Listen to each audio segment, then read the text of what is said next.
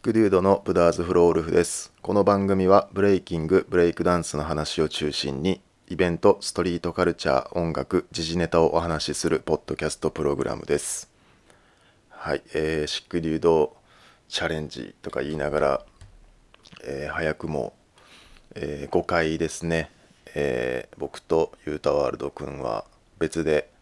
え収録をして、えそれぞれ毎週配信をするという挑戦を今しております。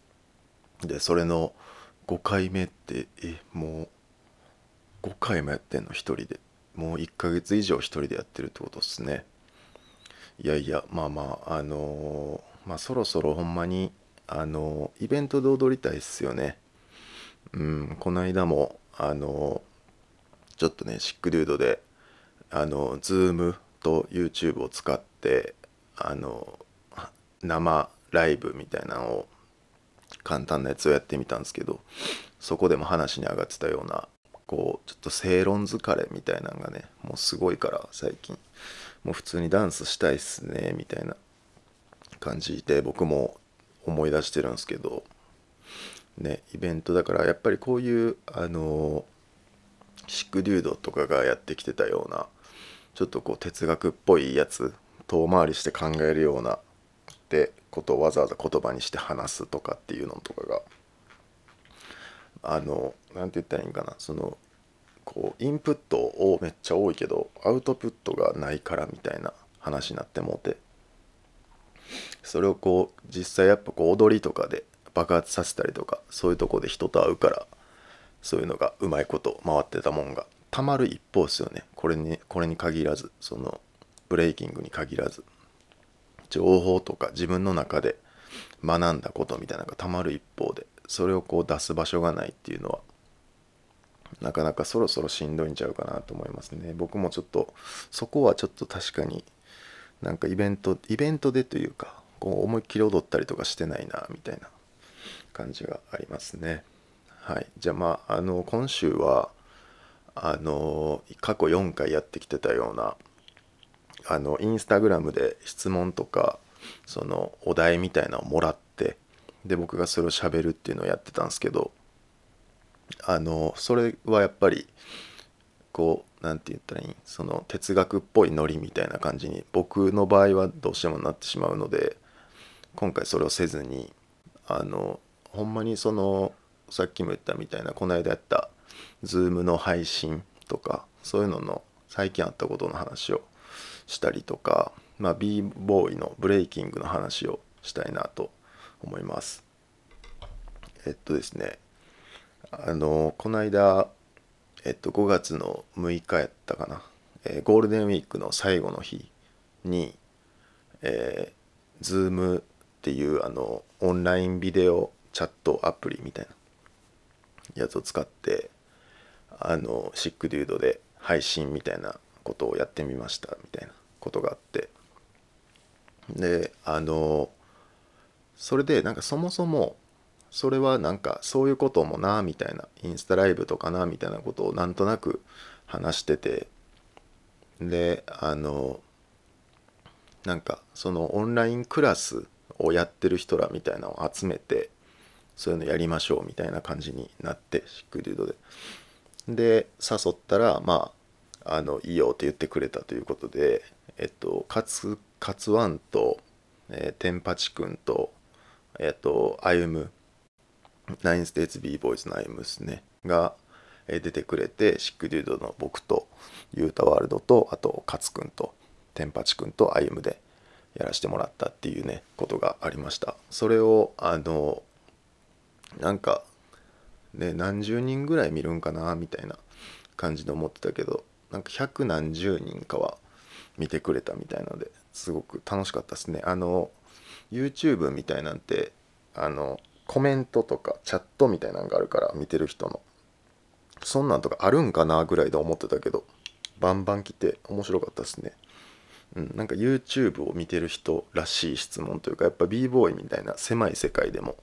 やっぱこう属してる性質みたいなのがあるんやなって思いましたね。あのそれが途中であの歩夢の方にあの奥さんのユリナジアが出てくれたりとかしてね途中なんか深い話みたいなのもありながらまあ楽しく喋りましたですね。であのそれをやるってなった時にあのみんなが僕が一人ずつ誘ったんですよ。LINE 電話みたいなのかけてこんなんやりませんみたいな。感じでまあみんなあのいいよって言ってくれたんですけどそれでこうそれを言い出してから多分3日後ぐらいにそれをもうやったんですよ。であのえっ、とそれで勝くんを誘ってってなってでなんかみんな誘い終わってなどんぐらいやる？みたいな時間期間？というかあの何時からやりだして何時までやる？みたいな。でまあみんないろんな都合があって10時にしましょうってなったんですよ。で実際その当日までまあケツ決めてなくてでその中であの実際やるってなってまあで勝くんがちょっと用事があるから1時間ぐらいで抜けるみたいな感じやって。でまあそれで1時間やってあとだらだら30分とか1時間ぐらい盛り上がったやろうかなみたいな感じで思ってたんですよ。で実際始まって今日何時間ぐらいやりましょうかねみたいな感じで言うたらもう5時間からやるみたいなもう勝くんが。もちろん冗談やったんですけどそれは。もういつでいつまでもいけるよみたいな。でまあそういう感じで始まりつつも。結果あれ10時からやりだしてもうマジで3時過ぎとかまでやってましたね。マジだから5時間。マジでやった。だからほんまああいうとこは ほんまにあのちゃんとやりますね。次もしやる機会があったら。あのずっとやってまうわあれはほんまに。あの盛り上がれば盛り上がるほど。だって途中とかなんかわけわからん質問に答えてたもん今思うと、うん、なんかあのかっこいいとは何ですか？みたいなやつとか。あのシックデュードで止めとかなあかんような質問とかを勝くんとかテンパチくんとか M とか みたいな。ちゃんとしてる人にそんな質問をしてしまいましたですね。一言で言うみたいな。変なノリになって。一人一言ずつかっこいいとは何かみたいなのを言っていくみたいな。夜中の1時とか2時とかに。あれは危ないですね。だからあの辺はちゃんとシックデュードで司会進行してね次またやりたいと思います。あのなんかチーム チームとかであの読んで話すのもおもろいかなと思いましたね。あのなんかゲストでこう何人かその時にノリが合うような感じで呼ぶとかもいいんですけど。なんかチームごとで読んだらこうやる人らも気まずくないというか緊張せえへんかなとか思うからチームシックデュードがその配信になんかチームを呼ぶみたいなのができたら普通におもろい話みたいな多そうやからよかったですね。実際結構やっぱああいう普通の話の方が盛り上がったからこの間の配信も。あの多少ちょっとそういうなんかシーンについてとか。そうこれもそうなんですよ。なんかあの質問みたいなやつで学生のシーンについてみたいな 質問がなんかこれなんか質問系やったら絶対この質問来るんですけどなんかそれ誰が気になってんねんっていうほんまに。なんかなんでなんやろうっていうそのなんでその質問した人が毎回そのそれぞれいろんな気持ちがあってその質問してるんでしょうけどなんかほんまに気になってるこれそれみたいな。なんか質問がある時はまあとりあえずこれはなんかお茶出すみたいな感じでその質問を出してる感はあるやろ絶対出してる側もとか思ってもうたんですけど。でもまあそんなんとかもあの学僕らと違って学生とかをよく知ってるような人らでもあったし、うん、だからそういう質問とかは盛り上がって面白かったですね。はい。まあそんな感じでその配信をやってっていう感じやったんで次はそのチームとかを読んでやったりしても面白いかもしれないですね。うん。そう。なんか YouTube に連携してなんかアカウントにログインしてやるだけやったんで多分誰でもできると思いますねこれは。はい神経は。はい簡単でした。はいっていう感じですね。いやほんまにねあのそのだってから最後に今生活してて最後にした特別なことがそのライブ配信でしたからほんまに何もないねんな。だから今日はブレイキンの話めっちゃピュアなブレイキンの話しようかな。そうしよう。なんか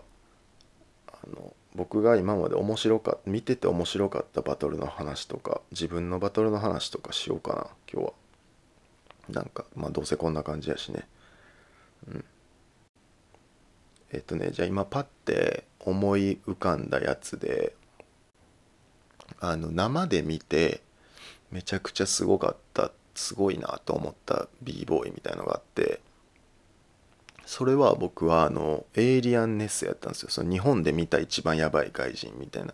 その日本人も含めて衝撃度がすごかった。のがなんか2005年かなんかの最強タッグのファイナルにエイリアンネスが来ててでそれこそ勝君とその、まあ、ズールキングスとしてペア組んででそれでなんかこうあのすごいいいバトルを連発する中心にエイリアンネスがおるみたいな日やったんですよ。もうなんか存在感で他を圧倒してるような感じ、うん、だから今とかやったら誰とかがそうなまあでもああいうレッドブル b ボーイとかはなんかこうやっぱ花あるから生で見た時のオーラみたいなのは半端なかったりするんですけどでもああいうエイリアンネスのようなほんまのアウトローみたいな人があの大阪の体育館に一人おるっていう存在感は異常やったっすね。うん、なんか、うん、ほんまになんかあの、まあ、しかも当時僕が二十歳前後ぐらいとかの感じやからそうっすね。ちゃうわ。まだ10代とかかな。うん。多分そんぐらいとかやからあの衝撃度は半端なくて。でそっからあのファンデーションの時代みたいなのが来ましたね。その勝君の影響やったりズルーキングスやったりとか。あとはその時はあのスキルメソッツのメンバーがほとんどのメンバーがロックステディにこうロックステディクルーに参画してた時代みたいなとかもあってこうアメリカっぽさみたいなのがめっちゃあった感じやったっすね。うん。なんかその流れで言ってもどうしても自分がまだあんまり何もブレイキンのことを知らんかった時に見てたもんっていうのは多分いまだに自分の中で一番かっこいいもんとしてありますね。あの2003年かなんかの b ボーイサミットのフットワークコンテストみたいなのもめっちゃいいっすね。これもなんか最近 YouTube にコリアンロックがそのなんか短編集みたいなやつを上げてるのを見つけたんで YouTube で見れると思いますね。あの T ロックが優勝するやつですね。うん、あのロックステディクルーの T ロック。ニューヨークニューヨークじゃない。アメリカ人の人。でフリーロックとかモイとかが若きモイとかがフットワークバトルに出てるとか。ああいうあのフットワークのこう6歩のシルエットができるやつがかっこいいとした感じ。もうファンデーション基本ベーシック全とした感じっていうのがすごい僕はその時代にちょうど若手みたいな感じだったから。いまだにそういうのは好きですね。うん。ぐらいかな。なんかこんななんか バトルのああいう実況とかってどうやってやってんやろなみんな。自分のバトルとかでも。まあ映像ありやからか。声だけでやったらみたいな感じなのか。まあまあそんな感じですね。あのあとは何やろな。まあ海外それが日本で見たえー、やばかった b ボーイの外国人編みたいなのはやっぱダントツでエイリアンネスですね。うん。それがエイリアンネスが一番やばかった。多分これから先も多分それはないであるだからその時に初めて見たキャスパーとかもすごかったですね。うん。当時多分それこそ10代で僕と同世代のキャスパーとかがもうすごい勢いでジャッジをコールアウトしてみたいな。なんかキャラの立ち方が半端なかったっすね。ああいうもう白人のこうガキみたいな長髪のやつが。めちゃくちゃ日本のそういうあの大御いわゆる大御所みたいな人をコールアウトしてすげえバトルを仕掛けてるとかは衝撃度はやばかったけどでもまあそういうことって今の時代でもまああるやろしそのその時にあのこれからこうブレイキンにどっぷり使っていくやつとかそういうインパクトが強いもんでずっとかっこいいって思うやろうから、まあ、そういう意味で流れゆくっていう流行るっていう言葉はそういうことなんでしょうね。うん、それがまあだから外国人編エイリアンネス日本で見たやばい b ボーイでそやな。でもまあその感じで言って日本国内編はいっぱいおるけどな。やっぱ距離近くて見る機会多いから。でもいつ見てもやばかったのはあのマスオっていう人っすね。あの今の二十歳ぐらいの人とかはもう多分知らんと思うんですけどマスオっていうダンサーがいて今沖縄に住んでいてキャンプ場をやっているみたいな人なんですけど。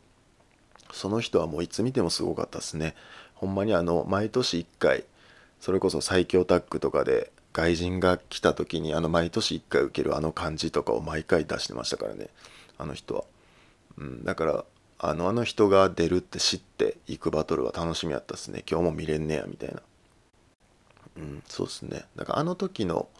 あのあの時代のイエローサンズとか僕も同世代やったんでそういう人は仲間やと多かったな。うんあのそうっすね。えー、みたいな感じですね、えー、で海外編みたいなのがまあもしあるとしたら僕でもそんなにあの一般的なみんなほど海外行ってる組じゃないからそんなこともないしそんなこう僕の少ないあれの中なんですけど、うん、でもそうやな。うんまあ大きく言うと多分韓国とオーストラリアとシンガポールやと思うんですよね。僕が海外でその b ボーイを見たみたいなやつは。でもシンガポールはもうラディカルフォースジャムやしイベントやからあれやけどその国で見たやばい b ボーイみたいな。でも韓国はいっぱいおったなそういう人。うんいっぱいいましたね。なんかね韓国のブレイキンのカルチャーは僕が韓国によく遊びに行ってたあの何年ぐらいやろな。フラーギャングスに入った翌年翌々年ぐらいは毎年12回ぐらい韓国っていうかソウルに遊びに行ってたからあの韓国ってあのそれこそは多分80年代とか90年代前半とかぐらいの日本みたいな感じだったんですよ当時多分。そのブレイキンが一瞬こうバーって盛り上がってでそれがまあなんとなく飽きられてでそういうちょっとそういうあの感度の高い人たちがほんまにこうストリートカルチャーとしてブレイキンをやりだしてた時代みたいな。なんか多分日本でもそういう時代ってあったと思うんですよ。あのロックステディクルーの最初のジャパンの人みたいなとかぐらいの時代は。あったと思うんですけどその感じの時代に僕が韓国に遊びに行ってた時のソウルはそんな感じになってて。でボーンとかはもういなかったですね。その時は韓国には。もうアメリカに行ってたから。だから会ったことないんですけど。うんそう。だからあの時の韓国は楽しかったですね。だからそういうあのリアル思考の b ボーイやけどなんかもうちょっとこうその街とか遊んでる場所とかにこうもっとマッチした感じでリアルな感じをステイしてる人が多かったですね。だから服とかもこうどっかの店からもらってきて b ボーイやから。なんか B そうだからスケーターみたいな扱いでしょうね多分。日本でいう。ので服もらってきてそれを着て。踊るみたいなのとかをあのリバースとかはそういう人が多かったですね。うん。でも韓国編はゴンゾかな。うん。韓国韓国で見てすごかった。だからそもそも一番最初韓国に行ったのがあの、えー、ロッキンセンセーションっていうイベントでバビロンがエキシビションバトルを、えー、するみたいな。でそれの相手がゴンゾっていうやつみたいな。で僕はそれその時に多分フロアギャングスに入るタイミングみたいなやつで一緒に行ったんですよ。そう韓国にね。でその時にあのバビロンとバトルしてるゴンゾを見て初めて知ったんですけどでもゴンゾがやば僕的にゴンゾがやばいのはその後でそうその後なんかこうあゴンゾやみたいな感じでこうちょっと動画とかでたまに1年に12回とかあったりするたびにカメレオンのようにスタイルが変わってきてなんかゴンゾはめっちゃすごい面白い b ボイスね。めっちゃ昔かたぎの寡黙な感じではあるんですけど、意外とこうブレイキングのスタイルは変幻自在というか流行りもんとかも結構やるしみたいな感じですごい僕は好きですね。あとはまあシルエットがめっちゃいいからうん、だからそれは僕が好きな時代にマッチした感じなんで僕の趣味ですね単純に、韓国はゴンゾがすごかったですね。僕が生で見た b ボーイは、うん、それからあのポケットとかもすごかったな。笑ってもうたなほんま。あの b ボーイのポケットって。パワームーブがすごい。金消しみたいなやつなんですけど。そいつはすごかったな。もう速かったしなんかなんかその体ががっちりこう固まったままなんか回って浮いてるみたいな。あのブレイクダンスのこのなんか重りがついたおもちゃみたいな感じだったですね。ずっとヘッドスピンやり続けるみたいな感じで。ポケットはすごかった。笑ってもうたなそれが韓国編ですね。うん。でえっと次だからそれがあとはもうメルボルンとかの記憶しかないからオーストラリアですね。なんかオーストラリアはやっぱりペピートとかポーワンとかかな、うん、僕が好きなラインでは。ぱりその辺がすごくまあ普通になんか逆にそのあのオーストラリアで見た日本人みたいな感じでセブンスターズの量とかもまあめっちゃすごかったけどな。結構衝撃やったけどな。メルボルンで見た量とかも、うん、とかまあそんな感じでペピートとポーワンはなんかやっぱりかっこよかったっすね。こう思ってた通りのブレイキングやったから。なんかそのポーワンとかペピートがおるからなんかサイファー楽しい気分でだからその2人になんかの視界に入る機会みたいな感じやからなんかめっちゃ楽しかったっすねほんまに、うん、なんか見てもらえるとかじゃないけどなんかその視界に入ってサイファーする感じみたいなのが楽しかったっすね。憧れの2人みたいな感じだった、うん、まあその特になんか喋ったりとかはあの挨拶ぐらいしかしてないんですけどそう。でもなんかその時に出たバトルであのポーワンが褒めてなんか言って褒めてくれたのは嬉しかったな。うん、なんかなんかまあ一言そのまああの声かける誰にでも声かけるような一言やったと思うんですけど。でもああいうのは嬉しいですね。なんかそういうのがやってもらえると嬉しいですね。ああいう尊敬してる b ボーイからなんか。まあ子供とかそういう気分なんやろうな。きっと。まあそりゃそうっすよね。絶対。まあまあそんな感じで。海外ので見たやばい b ボーイは。なんかイベントとかじゃないんですよね。なんかそのイベントのあのバトルでかますっていうのは多分あのなんかそそういうのをこうわーって血眼になって見る年齢とかあの歴みたいな時に海外に行ってないから逆に。なんかそういうのがなんかちょっと落ち着いても普通にだるなってがっつりシーンに甘えてる状態みたいな ので海外に行って行きだしたから。だからあんまこうバトルでかましてたりとかバトルというかそのイベントでかましてた b ボーイを見てやばいというよりもなんか遊んでるとことかバトルやとしてもなんかオープンして最初1最初の30分ぐらいのああいうみんなまだ温めてる状態とかに踊ってる人見てやばかったとかそういうのが多かったですね。ペピートとかまさにそうやもんな。うんすごかった。あれはもうなんかリアルな b ボーイやなっていう感じだったですね。あのほんまになんか分からんけどリアルっていうのはまあ一個のある種リアルはこれなんやろなみたいな、うん、それはまあフロアファントムとかも思いましたね。東京でなんか3日間ぐらい一緒に生活したフロアファントム、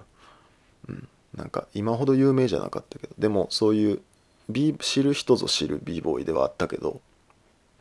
うん、でも今ほどレディー・トゥーロックとかも多分有名じゃなくてそう。でもそのフロ時のフロアファントムとかもあのなんかあの兄者君の家にあったレコードをパッて取ってその裏を見てレーベルとかそのレーベルの住所とかを見てなんかこれあの俺んちのあの横のあれのとこやみたいな感じで言うたりとかしてたからだからなんかまあまああのそれは教科書が歩いてるような感じやろなみたいな感じで思いましたね。まあ話もおもろかったし、なんかああいうあのもうこれはこうやって紋切り型でも言い切る感じとかに多分2000年代はこう日本人は影響され続けてたと思うんですよアメリカ人の。そうでもなんかあれってこう今思ったらなんかこうなんかすごいこうニューヨーカーっぽいだけというかただそのはっきりしてる物言いでっていう感じなだけやからだからなんかあれはあれでこうニューヨーカーただのニューヨーカーみたいな感じで思えばなんかすごい面白かったしまあ勉強になりましたね。めっちゃフロアファントムにいろいろ教えてもらったの。リアル b ボーイみたいな。教科書が歩いてるという感じだったですね。はい。まあそんな感じですね。好きな b ボーイは、うん、でまあさっきもちょっと韓国の話が出てたんですけどなんか韓国ってその今はもう知らないですけど僕が韓国によく行ってた何年か前。もう45年とかぐらい、うん、34年は行ってないですね多分。うん。とかぐらい前とかはなんかさっきも言ったようにあのなんかストリートっていうとそれが何なんて話なんですけどそういう街とかまあもっと言うと社会とかですね。僕は社会が一番しっくりくるんですけど社会とその b ボーイとかが結構こうあのそこの膜が薄かったように思いましたねその時のソウルは。うん、なんかこう、うん、なんかそのクラブクラブとか服屋さんとか、まあ、それにかかわらずその辺の人みたいなんとかとめっちゃ距離が近くて、うん、あとはなんかでもそれに多分一番影響があるのがその b ボーイっていう言葉自体がめっちゃ有名でしたね。韓国の僕が経験した韓国のソウルというあの都市では。だからタクシーとか乗ってであの僕とその韓国人とかが、えー、まあなんとない英語で喋ってたりとかするとなんか日本人なんですか？みたいな感じでタクシー乗っちゃうのが聞いてきたりとかしてはいとか言ってでその韓国人の友達が b ボーイなんか受精用的なやつで b ボーイなんすよみたいなやつとか言っておお b ボーイみたいな感じでだから多分そのそのもっと昔にそれこそそういうのがテレビ中継されてた時代があったとか言うじゃないですか韓国って。なんかそういうのが多分あったからそれを経ての今みたいな感じやから b ボーイっていう言葉だけは残ってて。うん。でもなんかそれでもこうなんかあの運転手さんが知ってる b ボーイってああいうめっちゃ回るやつでしょみたいな。で僕らはなんかみたいななんかその絶対せなあかん説明みたいなやつを多分してたとは思うんですけど。まあとはいえ b ボーイっていう言葉を分かってもらえるぐらいそのまあある程度社会にはなんか日本みたいなこう認知レベルじゃなくてちょっと浸透してるような雰囲気があったんですよね。うん、だからまあダンサーとかみたいな感じだと思うんですよ多分。それが b ボーイっていうのが一個独立してて。うん、だから日本でいうと多分それがこう何？認知されてこれから多分浸透させていくような感じだと思うんですけど。だからダブルダッチとかが多分そうなんちゃうかな。これからももっと認知させて浸透させるぞみたいな。そうまあまあそんな感じやったですね、うん、だからあのそういう距離が近かったからなんかそういうのも相まっての楽しい思い出が多くてだか意外と僕あのこう実際連絡を取れる友達みたいなのは b ボーイばっかりなんですけどなんかその韓国に行った時にその例えばそれがフロアギャングスやったりとかゴンゾとかやったりするんですけどそういう人らとなんかお茶しに行った先でたまたまその中に俺誰かに連絡が来てなんかあ近くおんでみたいな感じで合流したその辺の友達みたいなのとかとめっちゃ何回もそういう機会あったから。だから実はなんか b ボーイ以外でも接した人みたいなのは韓国ではいっぱいおって、まあ、一緒に飲んだ中にもそうおもろい人みたいなとかもおったし、うん、だからなんかそのそれが僕の中でイメージがめっちゃ強いんですよね韓国のソウルっていう街は。そう。でそれがあって韓国はなんか僕がなんかめっちゃ好きな国なんですよ。特にソウルは。で全然しばらく行けて行ってないんですけど。そうそれであの今ネットフリックスでえっとね、イテウォンクラスっていうドラマがあって、それをめっちゃハマって見てんですよ。なんかもう一気に見たいから、3日前ぐらいからこう、全1話1時間ぐらいかな。それがこう16エピソードあって、それをこう連続でバーってこの何日か見てるんですけど、あの、それは、なんか、あの、放題がイテウォンってその町の名前なんですよ、ソウルの。その、ある一個の、例えば大阪で堀江とかみたいな感じのとこなんですけど、なんかその町の名前なんですけどそのイテウォンっていうのが漢字で書いてあってなんかこう「なし」みたいなに何かに「イン」って書いて多分イテウォンって読むみたいなでクラスっていうのはカタカナでイテウォンクラスってドラマの名前なんですけどでそれその最初のイテウォンの漢字が読まれへんくてそれがイテウォンやって僕知らんかったんですよ。でなんとかクラスっていう韓国の映画やドラマやみたいな感じで思って見てなかったんですけどなんかの表紙にそれがこうイテウォンって読むねやって分かってで僕たまたまそのさっき言ったみたいな韓国のあれがあるからイテウォンっていう街が僕めっちゃ好きやったんですよ。一番好きな遊びスポットみたいな感じやって。であそこのそこでこう生活する若者のドラマやみたいな感じで見出したらなんか結構ほんまあのなんか僕が知ってるイテウォンのノリみたいなのが多分あって、まあ、知ってるっつっても全然知らないですけどみたいなノリがあってそうそれに加えてあの人間ドラマなんですけどあの韓国韓国の人っぽいこう気合と根性みたいなのがもうその度を超えてるというかすごいその度を超えてるっていうのは日本的感覚ではあるんですけどそれでもすごいなこの韓国の人の気合とかってみたいなとかがめっちゃ要所要所であってとりあえずこうバシッて殴られたら殴殴り合いのシーンがあるんですよ何回かその女の人がビンタしたりとか、まあ、とりあえずこう人が人をはたいたり殴ったりするシーンが1話に1回はあるんですけどあのその時に絶対こうあの口下唇の左のとこがから血出るっていうのとか多分右手でこう顔をバンってどついたっていうのやけども全員この下唇の左側からにそういうちょっと化粧みたいな施して血が出てるみたいになったりとかそういうのとかもこう韓国っぽくて僕は好きなんです。であのそれがまあどういう話かっていうとこれちょっとネタバレ注意なんであのなんか多分そうやな。3話か4話ぐらいまでのネタバレなんでなんかほんま腰据えて見ようとかみたいな人は飛ばしてほしいんですけど、まあ、あらすじみたいな。なんか主人公の、え人が男の人がおるんですよ。セロイ君っていう。でその主人公の男の人は超もう無口でなんですけどすげえ政治家正義感が強くてなんか曲がったことが嫌いみたいな。でも学校とかで一人ぼっちで無口みたいな。けど喧嘩とかめっちゃ強いみたいなやつがおって、まあ、いかにも主人公という感じなんですよ。でそいつが高校時代に同じクラスにおっためちゃくちゃお金持ちのやつみたいなのがおってでなんかそのセロイ君っていう主人公が転校するんですよ。なんか忘れたけど。なんかそれで初めて会った日に学校で会った日にいじめを目撃するんですよ。でそのいじめてるやつがいじいじめてる側のやつがその同じクラスの超韓国で大きい外食の企業の御曹司みたいながいじめっ子なんですでそのいじめはあのなんかその偉い企業とかの息子っていうことですごいこう何て言う過保護にこう扱われてるというかみんなもこう触ったらこうすごい権力で来るから何も言われへんやつみたいな感じのいじめを止めるためにそいつがこういきなりどついたりするんですよセロイ君が。でそっからこう因縁の関係が始まるみたいな感じなんですけどでなんかそっからまあいろいろあって